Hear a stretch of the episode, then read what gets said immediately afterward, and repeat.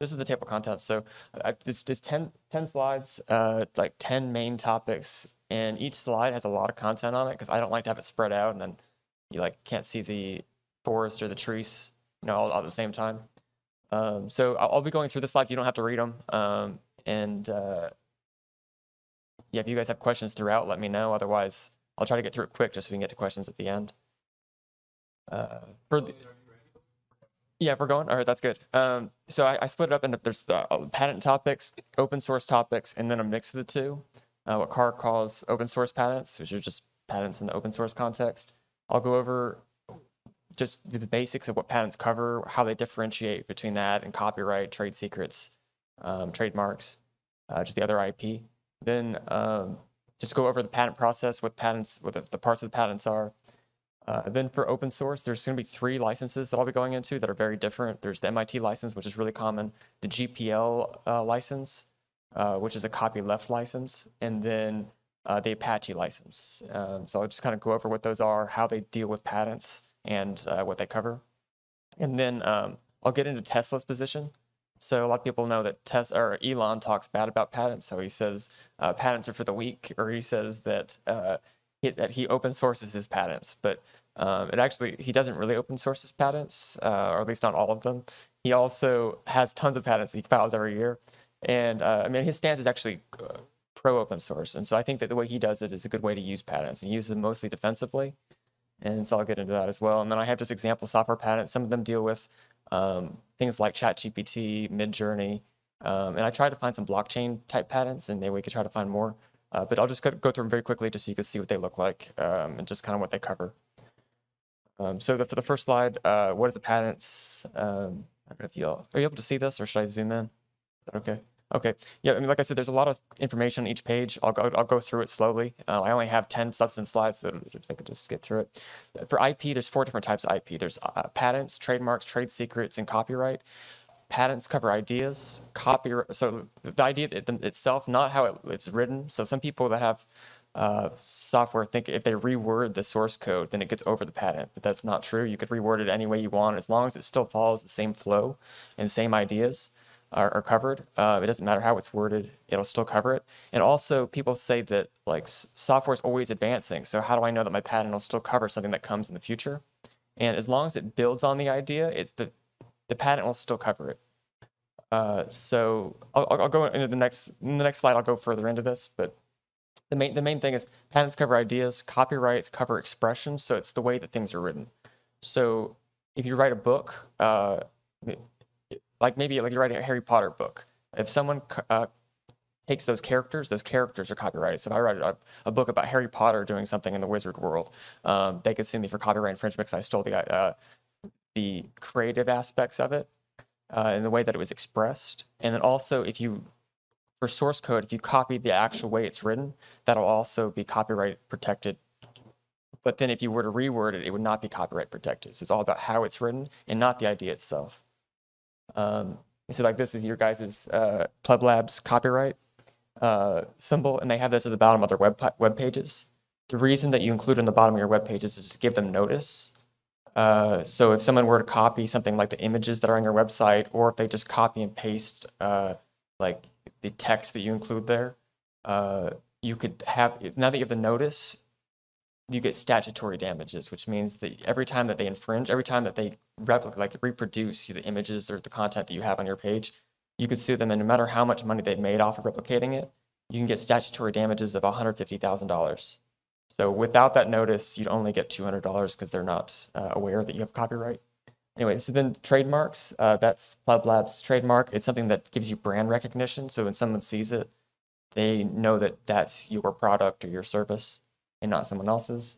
Trade secrets is whenever you safeguard something, or like if you don't produce your source code. If you have your source code just within the company and you don't show anyone what it looks like, the reason you have trade secret laws is if there's like usually a rogue employee. So if an employee takes all the source code, puts it on a flash drive, they quit, they go over to a competitor, they take that source code and they try to use it for competing product.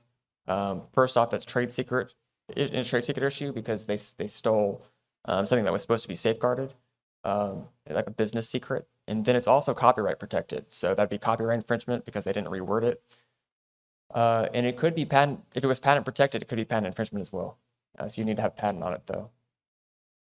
Okay, so those are the four types. Then the next big bullet is about patents themselves. They cover the idea for 20 years from the time that you file it.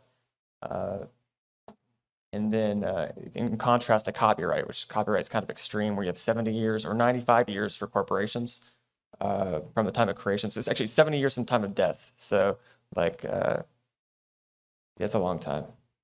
Design patents are 15 years. I won't go into design patents. They're not usually applied to software. It's mostly things that are like tangible, like maybe the shape of a car, things like that. It's not about usefulness, it's about the way that things look. So trademarks are renewable in 10-year increments, and every 10 years you have to prove that people recognize your brand with your product or service.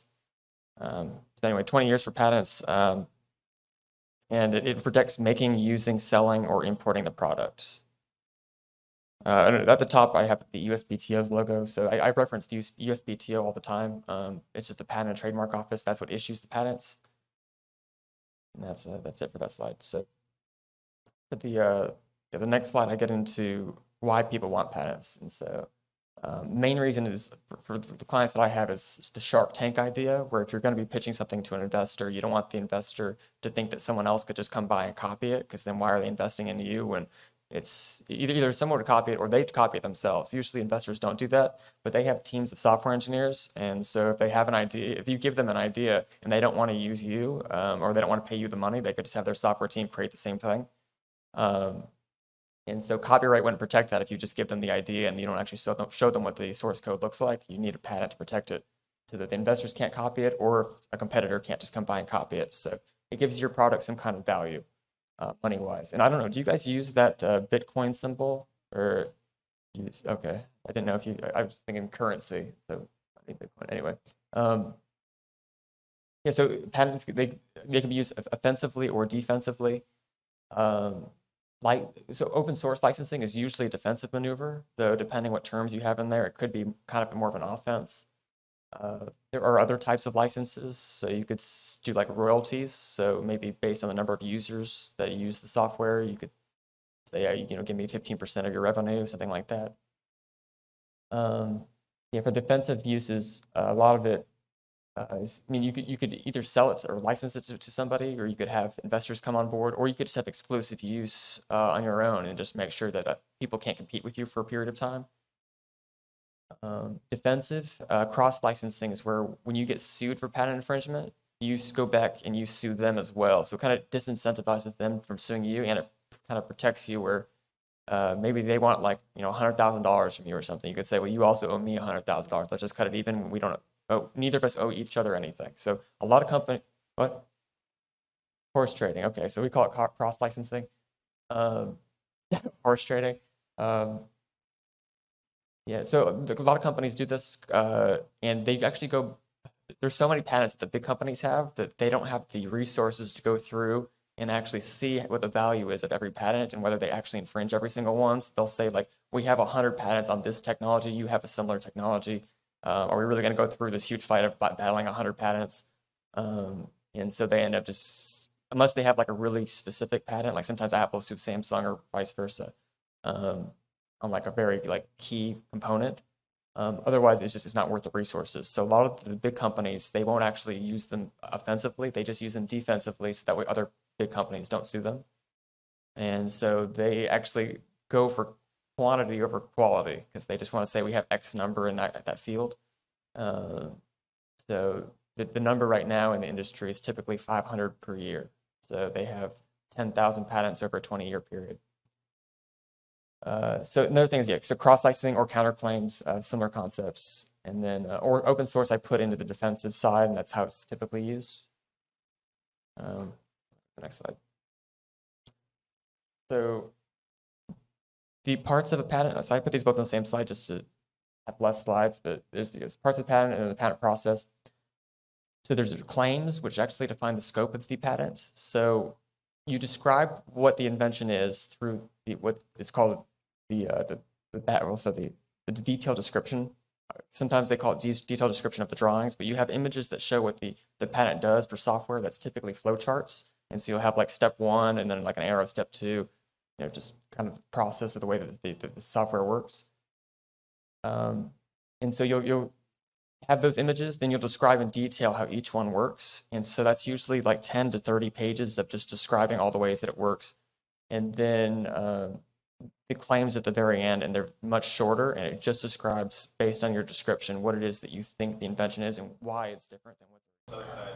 There's stuff that is patentable. So you can open source patents.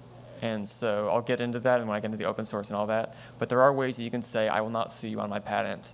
You guys can invent off of this idea, and you don't have anything to fear from me, at least. Like, someone else might have a patent on it, and I can't speak for them, but you can say, if I have a patent on this, you guys can create Bitcoin off of it, anything like that. Typically, you'd include something that says, if you guys do invent off of this, don't sue me for patent infringement. Otherwise, our license is void, and I'll sue you back. So it's usually contingent on things like, yes, you can use this technology, but as long as you do it in a fair manner, and like you don't try to like make money off of it or something like that. Sometimes they'll have that as a contingency. It's like, make sure you keep it open source for everyone. I'll get into that, but there are ways that you could say, even if I have a patent, I don't want to impede this type of development. And so that's something like what Elon does with the Tesla patents mostly, and I'll get to that, but yeah, there are ways to be, I guess, a good soul and still have the patents useful, at least for defensive purposes. So the open source slides, these are the three that I'll be going over. The GPLs, they have version 3 as of 2007. I'll get into it, but I'm not a huge fan of the GPL. There's Apache and MIT. I've heard, I guess, MIT is the most popular right now. It's also the simplest, and I don't prefer it over the Apache, but like I said, I'll get into that in the next slide. As a broader overview, I'm sure you guys know what open source is. It just means that it's a license that says you're allowed to use the software that I'm providing. So if you provide software on GitHub or something like that, you'd say, this is getting pretty loud, anyone that uses this, I won't come after you as long as you don't come after me.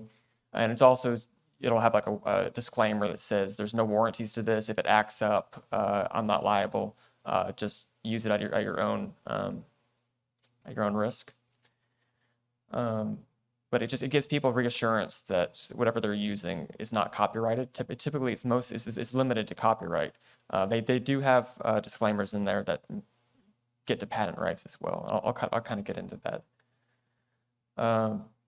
So yeah, the second bullet, the rights to use, distribute, or modify the source code. So not just you can use my source code, but you're allowed to actually make changes to it, and you're allowed to redistribute it. And typically, if you redistribute it, they have a requirement in the license that you include the license with the redistribution. So anyone down the line that sees it knows that it does have that requirement.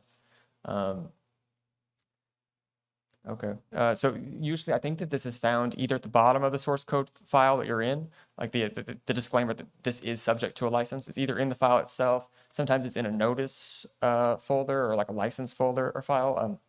I don't work with software much, so maybe you guys know better where to find it. Do you have an idea where you usually find? A file called license, the root of the repository. Okay, and license usually?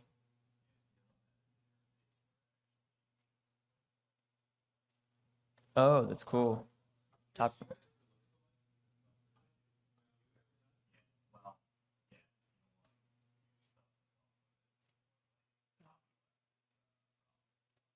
Yeah. So, are you familiar with which ones are copyleft, or do you just have to read through it to find out? Yeah. Colenso's copyleft. So you'll avoid it if you see that they have Colenso? No, in this case, I don't. It's actually good. Okay. Well, like I have proprietors. Yeah. Yeah, that makes sense. Let's see. So yeah, I was going to get into the copyright patent distinction. Open source typically is copyright functionality, where like, so actually you can get around an open source a license if you just reword it usually, and I don't mean just reword like simple words. If you still have like the same, I don't know, it gets more challenging when you get to the fact issues, because just changing a few words won't be enough. But if you change enough, it's not the same thing. It's sort of like with music. Like someone will copyright their song that they wrote, and now you heard that song, you're like, oh, I kind of like the tune of that, but how similar can you get to the tune without being a copyright infringement? And so it's definitely a fact issue. The best way to get around copyrights of like a license that, or like a some kind of software you're trying to use, you don't like the license, is to have somebody include the same functionality without having seen the license. So for copyright infringement, you have to show that they had actual copying. So actual copy means that they saw it, or they had it means that they saw it and they copied it. So a lot of times you can't prove that someone saw it, but you can prove that, like based on the circumstances, circumstantial evidence, that they had access to it and it's substantially similar. So access means maybe it's just publicly available and they would have seen it based on their computer, or like maybe like, I don't know, just that they had access to it and that it's super similar to it. But if you have someone that's working on a computer that restricts them from going on GitHub, or restricts them from actually being able to access those websites, you could say, well, they were using this computer, they didn't have access to it, we restricted it. All we did was just, we looked at the source code, the software engineers didn't. We looked at that source code, we came up with the ideas that were behind the source code, we conveyed it to them, and then they went off those ideas and drafted it completely on their own. That's like a podcast, literally just the exact same thing where they took apart the BIOS. Yeah, they took apart the BIOS, and then they excluded that software engineer to go out and recreate it, and then with the lawyer standing outside the door, so no one would. There you go, that'll work, yeah. So you just have to seclude the people that are going to be working on it and say they did not have access, and then now you have no copyright issues, and you don't have to worry about the license. But that won't get around patents. Patents do not require that you actually had access to it, that you actually saw the patent, nothing like that. As long as you perform the steps that are included in the patent claim, it doesn't matter if you had notice or not. So that's one reason. If you want to prevent people from using your source code, you could put a patent on it, and then they can't circumvent it by secluding. Yep. All right, we'll go to the next slide. I think is where I start going over these three. So I put little emojis based on my reaction. Or like little, I don't know what you call those, not modes. Anyway, so the GPL I really don't like. It's copyleft, but it's the strictest that I know of copyleft, where if you distribute source code, so it's copyleft in general senses. If you use source code that included the GPL license as part of it, then anything that you add on to it and that you use has to also be provided open source. You have to show someone the actual source code. You can't just keep it proprietary, you can't keep it inside. You have to republish whatever it is you add onto it. Some copyleft is stricter than others. The GPL, if you add onto it in a different file, like maybe it's not part of the core functionality, but you are running it. Like maybe it's just something that's like tangential to whatever it is that you are working on, but it has to be used together in order to have the software work. Everything that you have has to still be provided. Some copyleft's less strict, where it's just whatever you add on to that file itself. So if you keep the GPL software in a different file, you're good. But it's still, you have to be careful, because whatever has GPL, they call it infecting. It can infect all the rest of the work that you're doing. And so, yeah, the GPL was it was the Free Software Foundations, founded by Richard Stallman. It all was formed based on what he called his manifesto, and that made me nervous just hearing that word. I was like, is this anyway, I looked into Richard Stallman. He's not a communist. He seems like a good guy, really. No, he's a goofy guy. I've seen some of the videos. I had to look into this guy after I heard about him. I was like, what is this guy all about? No, he seems like a good guy, and I hope that he listens in on this and he lets me rewrite his GPL, because I have so many issues with it. 3. V3. Yeah, I think I also read the notes of the changes from V2 to V3, so I know some of the changes they made. And he said that he contacted 2 attorneys to help him with it, but I don't think that he actually allowed them to provide input based on the way that the GPL reads. I don't want to roast him, because I'm really hoping that one day I'll be able to rewrite the whole thing. Yeah, it's like I wrote, what? oh, please connect me. And then, yeah, we'll get rid of that GPL and just completely restart it. It's written so badly. So it's written like it's like a novel, not like a contract, like it's supposed to be. And then he just like, here are the policies that I want to push. And then if you use any GPL, you have to follow whatever policies I came up with. But it doesn't have a normal contract language where you say party A has to do X, party B has to do Y, and they have these obligations to each other. It's not worded like that at all. It's like, here's my policy of my manifesto. Follow it or get sued. And there was a lot of issues at first of whether this was even enforceable. They're like, is this even a contract? What is this? And I think that's still an issue in court. I mean, this was, the version 3 was 2007. There were earlier versions before that, like from, what did I say, 1985 or so, or 1999. And it, you know, it was litigated for a while, and I think it still is, whether at least certain provisions in it are even enforceable, just because the way it's written is awful. Actually, the next slide, I won't go over it, but I have slide 6.5, which is just some of my first issues with why I hate GPL license. I'll just go over the first bullet. Actually, yeah, so the first bullet, so it says in there, states should not allow patents to restrict development and use of software. So this is, again, a policy argument, but also states have no say in patents. Patents are federal. So there's nothing a state could do to affect patent rights at all. So I don't even know why he said this. I was thinking maybe he said it because sometimes people refer to countries as like member states, but then in the same page, he mentions countries. And there's no definition of member states. There are no member states. So yeah, he definitely meant to say states, like US states, and he didn't understand how patents are federal. So that was one of my issues. There were a lot of issues. These were just some of them. Anyway, I won't get into it, but don't like the GPL. The MIT license is the most common. It's very short. The MIT, what I was trying to show is the MIT license is really short. It's just, it's one paragraph, or like two paragraphs, I guess, but it's pretty much all the words that are on the slide. It's this long. Issues I have with the MIT license. If somebody sues you for patent infringement and they're using the source code that you provided on your license, typically for open source licenses, you could cancel their license because they're like, you sued me on your patent, or you sued me for copyright infringement for using some of your stuff, and now you're like, you're not following the license terms, and you're now like, I can't. So typically you can sue them back. You're like, you're no longer protected under the license. I could sue you for copyright and patent infringement. I could sue you back, that kind of thing. MIT license doesn't allow that. There are no exceptions to, or there's no way to terminate the license based on them not following the license. So if you provide source code out into the GitHub or something like that, and they start using it, they are allowed to use it. There's no way for you to say, sorry, I take that back.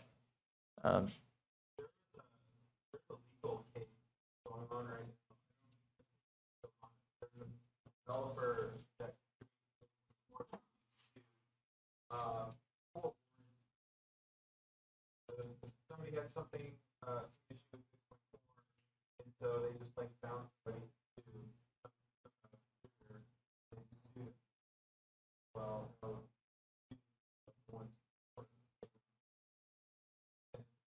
I don't know what the current status is.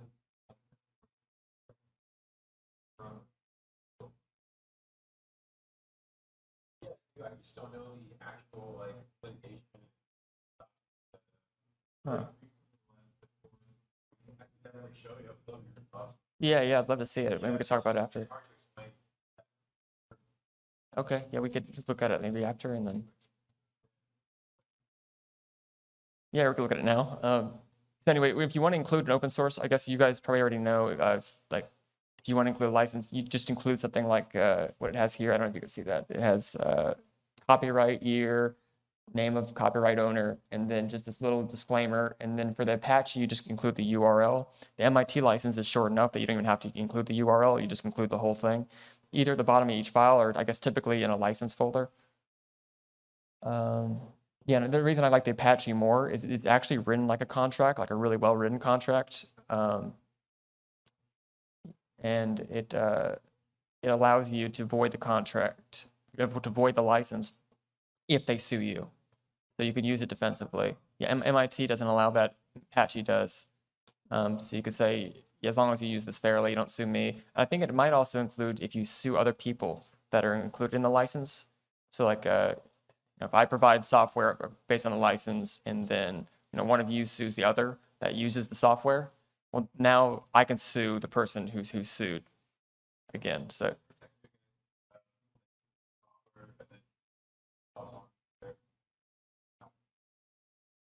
Well, yeah, there's no warranties. So if they use your software, I mean, sometimes there's a, I guess I can't pull it up. There's a disclaimer that says if you use the software and it does act up, that you can't sue us for that. Yes, they all have that warranty at the bottom. MIT, that's like half of everything that they include is that warranty.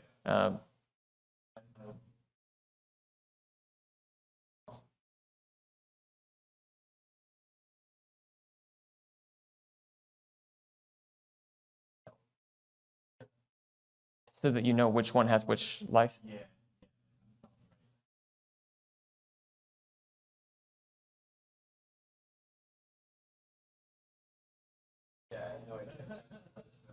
These are the only three I looked into, and I just knew that Apache was written well. I mean, I read Apache just after I finished the GPL, so maybe I'm biased. I'm like, that was just so much different.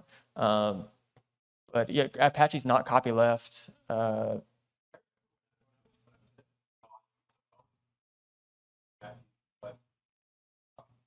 It seems like a great one to use. It's very friendly to the people who are using it. I think MIT is just so short, and software engineers don't like to read much. I think that might be part of it. And it's very legal the way that it's written in Apache. I wish I could share. Maybe I'll figure out later how to share the screen to show you it. But it has like a defined terms section, and then it has like the sections are really broken out. The MIT license is just like it's literally just this much text. It's very easy just to see it. That's simple. Yes, I can look into it after. Okay. All right, I'll go to the next slide. Oh yeah, I already did that. So I came up with these images on Midjourney just to show the pros and cons of why you'd want to use open source. Just like, you know, God, feeling really good, really good. Yeah, the Midjourney I'm really impressed with. I'm like, it's pretty much the same guy, just in different scenarios. So pros, altruism, you could say I am the best. I am just helping people all the time. You can kind of become the platform like for things. So Android did this, where Android open sourced their software, and now there's so many things that build off of Android, and Android is all over the place because they open sourced it and allowed other people to build onto it. You could set the terms for the license. You could even create your own license. You don't have to use one of the standard ones, and so you could have it contingent on anything. Or, I mean, if it's open source, you wouldn't be asking for money or something, but you could say like, as long as you use it for Bitcoin and not Ethereum or any other shitcoins, right? Because you guys hate shitcoins here. So you say, this is Bitcoin only. Yeah, you guys start using it for Doge or something. The license is void and we're gonna sue you. You could use it on a license. You can get creative. Yeah, I know it's not your style, but like it depends. Or you could say, as long as it's not used for like Y Combinator startups or something. Like if you guys don't like the Y Combinators, you could say you guys can't use my stuff, but if you're not a Y Combinator, you can't use my stuff. I mean, okay, yeah, if you want to use copyleft, that would keep them away. Just, so is that what you're thinking, you'll use copyleft? You love copyleft. Wait, I thought you said your proprietary code.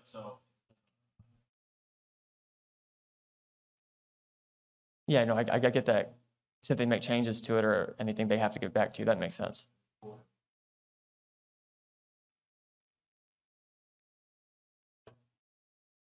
So, I mean,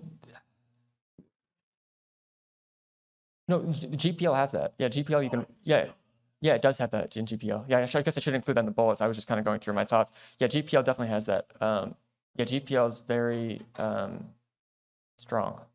The problem with it is if you want other people to build on it, they'll be more reluctant to use your software to build on because they'll see the GPL and they're like, well, we do have some proprietary stuff, even if you don't. So they'll be like, let's just find something else that does something similar that we don't have to have the GPL for. So if you really want everyone to use it, you wouldn't include copyleft because then... Okay.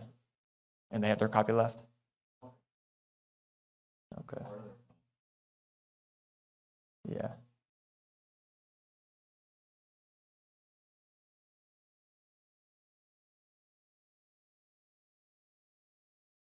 They had to provide everything. Yeah, or they'd probably end up doing is just removing that entire section of code and restarting it. They wouldn't want to comply. Better than giving away all their software. So yeah, if you want people to actually use it, I don't know. People be more reluctant if you use copyleft. Even if you don't care. Okay, so cons: if you use open source, you're not making any money off licensing it because you're providing it for free, of course. You can be outcompeted, so maybe you put all this effort to actually writing the software, and then other people could just copy and paste it, and now they're at the level playing field as you. You've seen that a lot.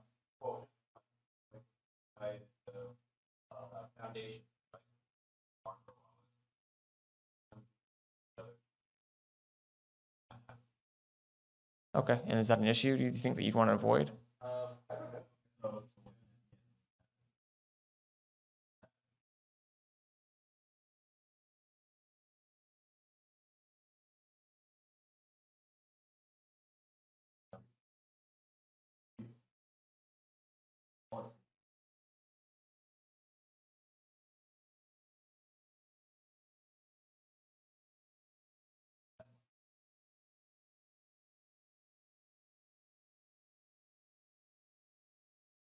Yeah, open source is great, but right.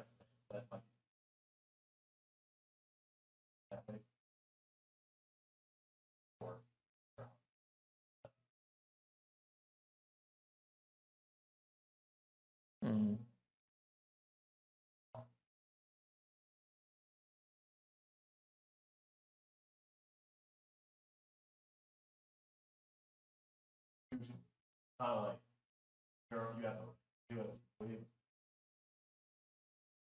do it with you. Not in detail this.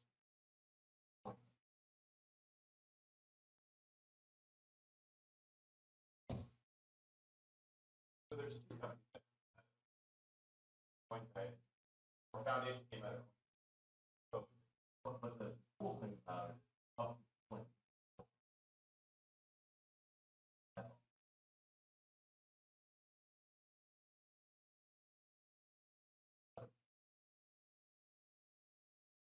is that what you just type on?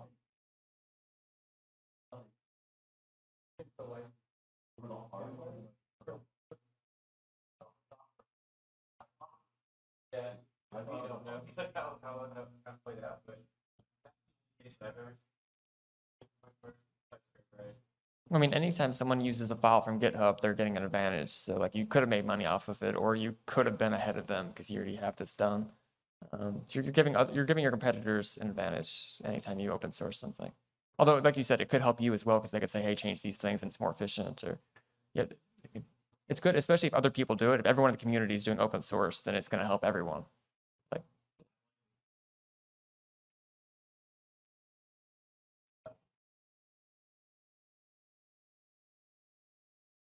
Like,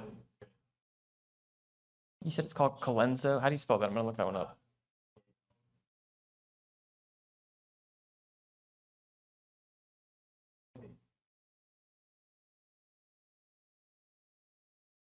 Okay, I'll look that one up after, and then if it's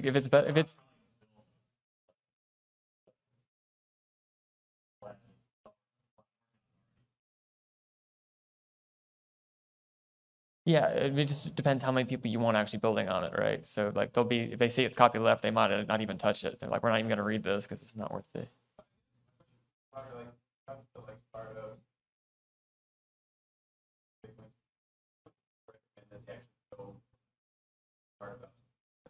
Well, I mean, when you start building the software, you want to know what you're including in there. So maybe as you open up software files, just say, hey, am I going to be copying this from GitHub or any of the others? Does it have copy left? Do we want to have something left proprietary, or do we want all of our source code out there for anyone to copy? Yeah, if you don't want any copy left, make sure that anytime you open up a file, if it has copy left, don't even read it. It's not worth your time.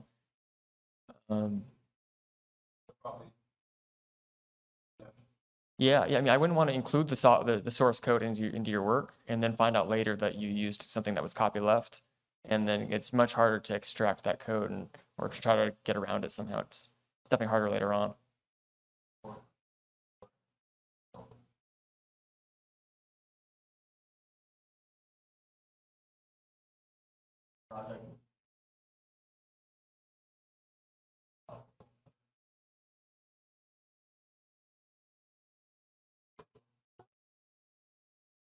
Okay. That's the ethos of Bitcoin. There must be something proprietary, right? Aren't you guys trying to make some kind of profit? No?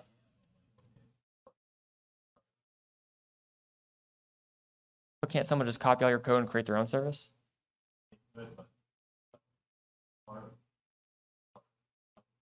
So you're just hoping that everyone in the Bitcoin community...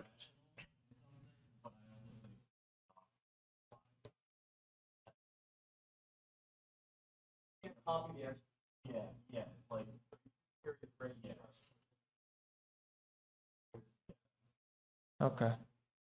Well, it still seems risky because you could just find one smart guy who wants to just copy it and make some money. There's a project that I like called SuiteCRM.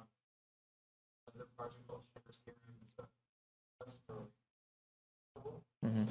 they have an open source version. I'm not sure what device they have an open source version. They just essentially retired it as a community version. And that community version was taken up by another company. They upgraded it. They sold service level SLAs in order to. So the code was free. But if you wanted to do like upgrades to it, you know, okay. I don't that's right. Knowing what you're doing. And it makes it harder to modify, is what you're saying? Okay. Where everybody that's why you have a lot of companies like they'll not say what they're doing. Not really talking about it, and then they'll just launch, and then people will copy that. You'll see a lot of that happen. Big project will get announced, and it's pretty funny. So we get a reversion of that over and over and over again. Okay.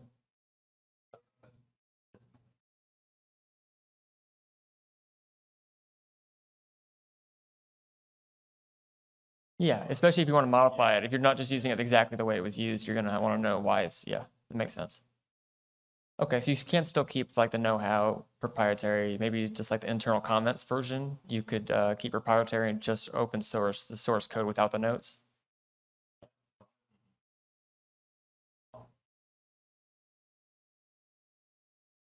Okay.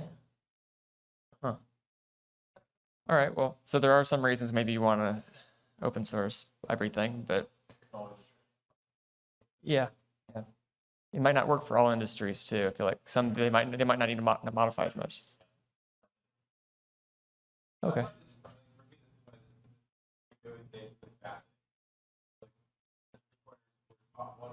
Right. Mm-hmm.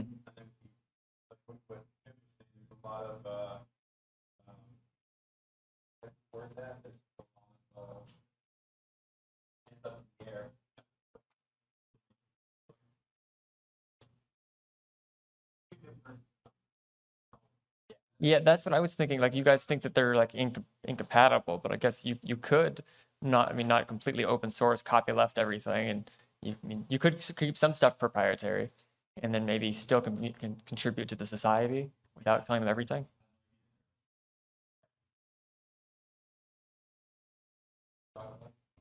Yeah, go ahead and share all the ideas. I'll put it on the mic. Okay. So some of the cons, circumvention I already talked about. You can get around source code. You could reword it. Also, if someone were to copy your source code and then republish that same source code without the license, they are violating your license by doing that. But the people down the line don't know that. They won't see the copyright license included in there because the people above them didn't include it when they republished it. So there's a risk that further down, people don't know that it's licensed, and then you kind of lose out that way. You won't have that $150,000 notice, statutory damages. You just have $200, which is not much of a disincentive. There's different issues, I guess. You could also, like I said, undesired, unexpected users. Maybe you didn't know that your competitor is going to be jumping in on this. Yeah, I guess that, we'll go to the next slide. So why file a patent on software you plan to open source? Here's some just key points. You could protect the non-open source versions of software. So maybe you do want to have an open source version, and then you fix the code, make it more efficient, or do something else with the code, and you want to keep that proprietary. So people in the industry can have the functionality, but maybe not the efficiency or something like that. You can keep that protected with patent. You could also force competitors to follow the license terms, so get around the circumvention. You have leverage if you get sued. This is what I was talking about with cross-licensing. And then, yeah, you also have leverage to force competitors to provide their proprietary software as open source. So you could say, hey, we're going to sue you guys unless you provide yours open source as well. So you keep all the competitors in the same playing field as you. Patents are mostly just a leverage mechanism. So it puts you on an even playing field if you fall behind, or it helps make sure that everyone else is contributing equally. Okay, so this is where I get into Tesla stuff. There's a lot on this slide. I kind of underlined what I thought was important. So this, it all comes from Tesla's website, what they say about open source. I won't make you guys squint to read this. Carl, I can read it if you'd like. Okay. So they say electric car purchases, I guess maybe in Elon's words, I don't know who wrote this, but it sounds like him. He goes, electric car programs or programs for any vehicle that doesn't burn hydrocarbons at the major manufacturers are small to non-existent, constituting an average of far less than 1% of total vehicles. So he's saying electric vehicles are so uncommon that their main competitor isn't other electric vehicle companies or people who are going to get into electric vehicles. Their main competitor is these car companies that have gas or diesel. And so he's like, we need to get all the EV companies together in order to beat the gas cars. We don't need to compete against other EVs. And so he's thinking that they kind of already have a monopoly on this, and he's not worried about competition. He's worried about just making sure that his industry does okay. So he's trying to promote everyone, I guess, sort of like Bitcoin, right? You guys are all trying to make sure that Bitcoin is adopted, and you want to make sure everyone in Bitcoin does well. So that would make sense. He also says, it is impossible for Tesla to build electric cars fast enough. The market is enormous. Our true competition is not the small trickle of non-Tesla electric cars being produced. So it's like what I was saying. He's not worried about other EVs. He just wants to make sure that Tesla is successful and all the other EV companies. He says the market's enormous. There's no issue with competition. Tesla's pledge. He said, Tesla pledges that it will not initiate a lawsuit against any party for infringing a Tesla patent, so long as such party is acting in good faith. So the first part sounds like, oh, you can use our patents, right? Yeah, we will not sue any party for infringing a Tesla patent, but you have to act in good faith. So here's how he defines good faith. Companies have not asserted a patent against them or against a third party that uses technologies in EVs. So if you start suing EV companies, even if you don't sue Tesla, your license to his patents are void. He can start suing you as well. So anything that hurts the EV industry as a whole, he can come after you with his patents. So I guess analogous to Bitcoin, someone starts suing people in the Bitcoin space, you find out that they're following one of your patents, you don't like that they're hurting the Bitcoin space, you go ahead and start suing them even though they haven't sued you.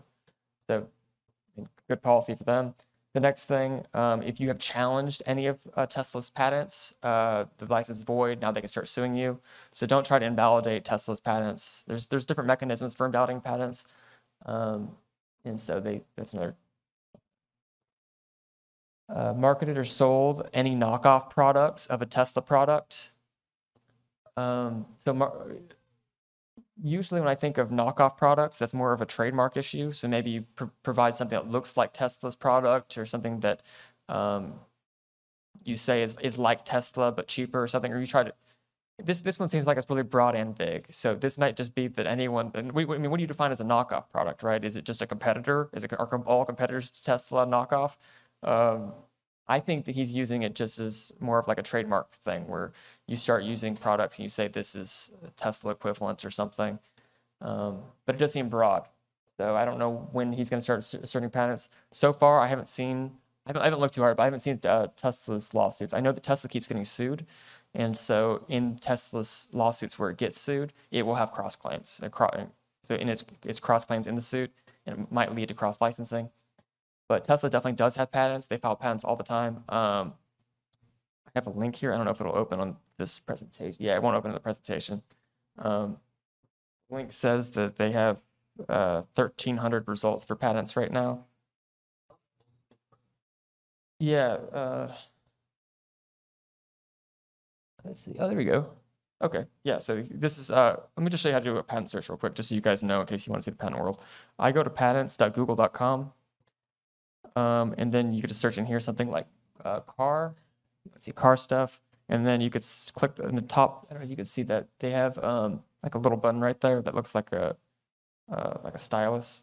Click that, and you can edit whatever you want. So assignee, I could put Tesla, answer, and then it has, well, this has 2,000 results, but anyway, that's how you'd find it. You could click on one of the patents. This is illumination apparatus for vehicles is the first one. Download PDF. This is what patents would actually look like. So right here, you have, can you see this all right? I'm circling. Here's the list of inventors. They have 4 inventors on this one. The applicant is Tesla Motors. It has an abstract on the first page and then a representative image. This is one of the drawings. Then it'll have many drawings after that. So you'll see all the different drawings that just show what the image would, what it would look like. And then all these little annotations will be described throughout the detailed descriptions, which comes after. Let's scroll down after all these drawings. So here's the detailed description. So it has a technical field, description of related art, summary, brief description of the drawings, and then we get into the detailed description of the drawings. And so this will be many pages. And then at the very end, we have the claims. And so this one has 16 claims. The first claim is an independent claim. There's independent claims and dependent claims. Dependent claims depend on the independent. Typically you have 3 independent claims and 20 claims total, because that's what you get for free whenever you file. After that, they charge you for each independent claim and each dependent claim. But it looks like they only used 2 independent claims. We have claim 1 and claim 11. So I'm going to read through that. Just an illumination module for use in a door handle for a vehicle comprising an illumination source, a first light pipe, a second light pipe, and they have details about what that includes. So anyway, I can get into more specific ones for Bitcoin or anything that's relevant to you guys, but this is just the first Tesla patent that came up. What I was trying to show you guys earlier is this is the MIT license. This is how short it is. So it's very easy to read through. The Apache license is, actually looks like a contract. It has you know, definition of terms, grant a patent license, copyright. As you scroll down, I mean, everything's organized pretty well. And at the bottom, it shows you how to include this. You just include this little section that says copyright and all that detail, but it's very straightforward. The GPL, by contrast, is this. It's written like a novel of policy considerations. It doesn't say who the parties are. They're just like not a definition of terms, term section. They also have the sections, they don't really make sense to me. They'll talk about patents in a non-patent section. I have a lot of issues with it. I just won't go into it. Anyway, so yeah, Tesla has okay, so I said, oh, so let me show you this.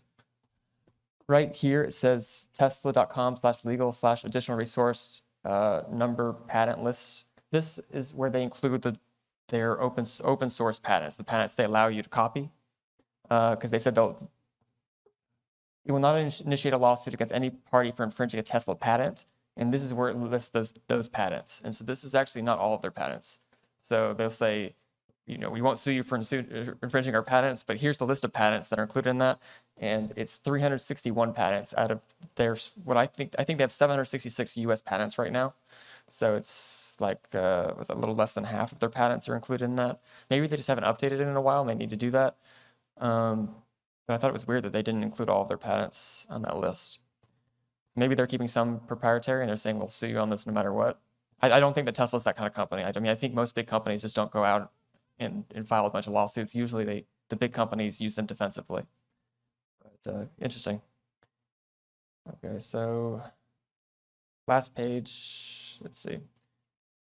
These were some of the examples I looked up just quickly, just because I thought they may be more interesting to you than just looking at Tesla's patents. A couple of them were about LLM models like ChatGPT, a couple are about generative AI like Midjourney. I have just brief descriptions. So like one of them's narrowing of output options for an LLM model. Another one's adjusting the score of an LLM model based on look-ahead values.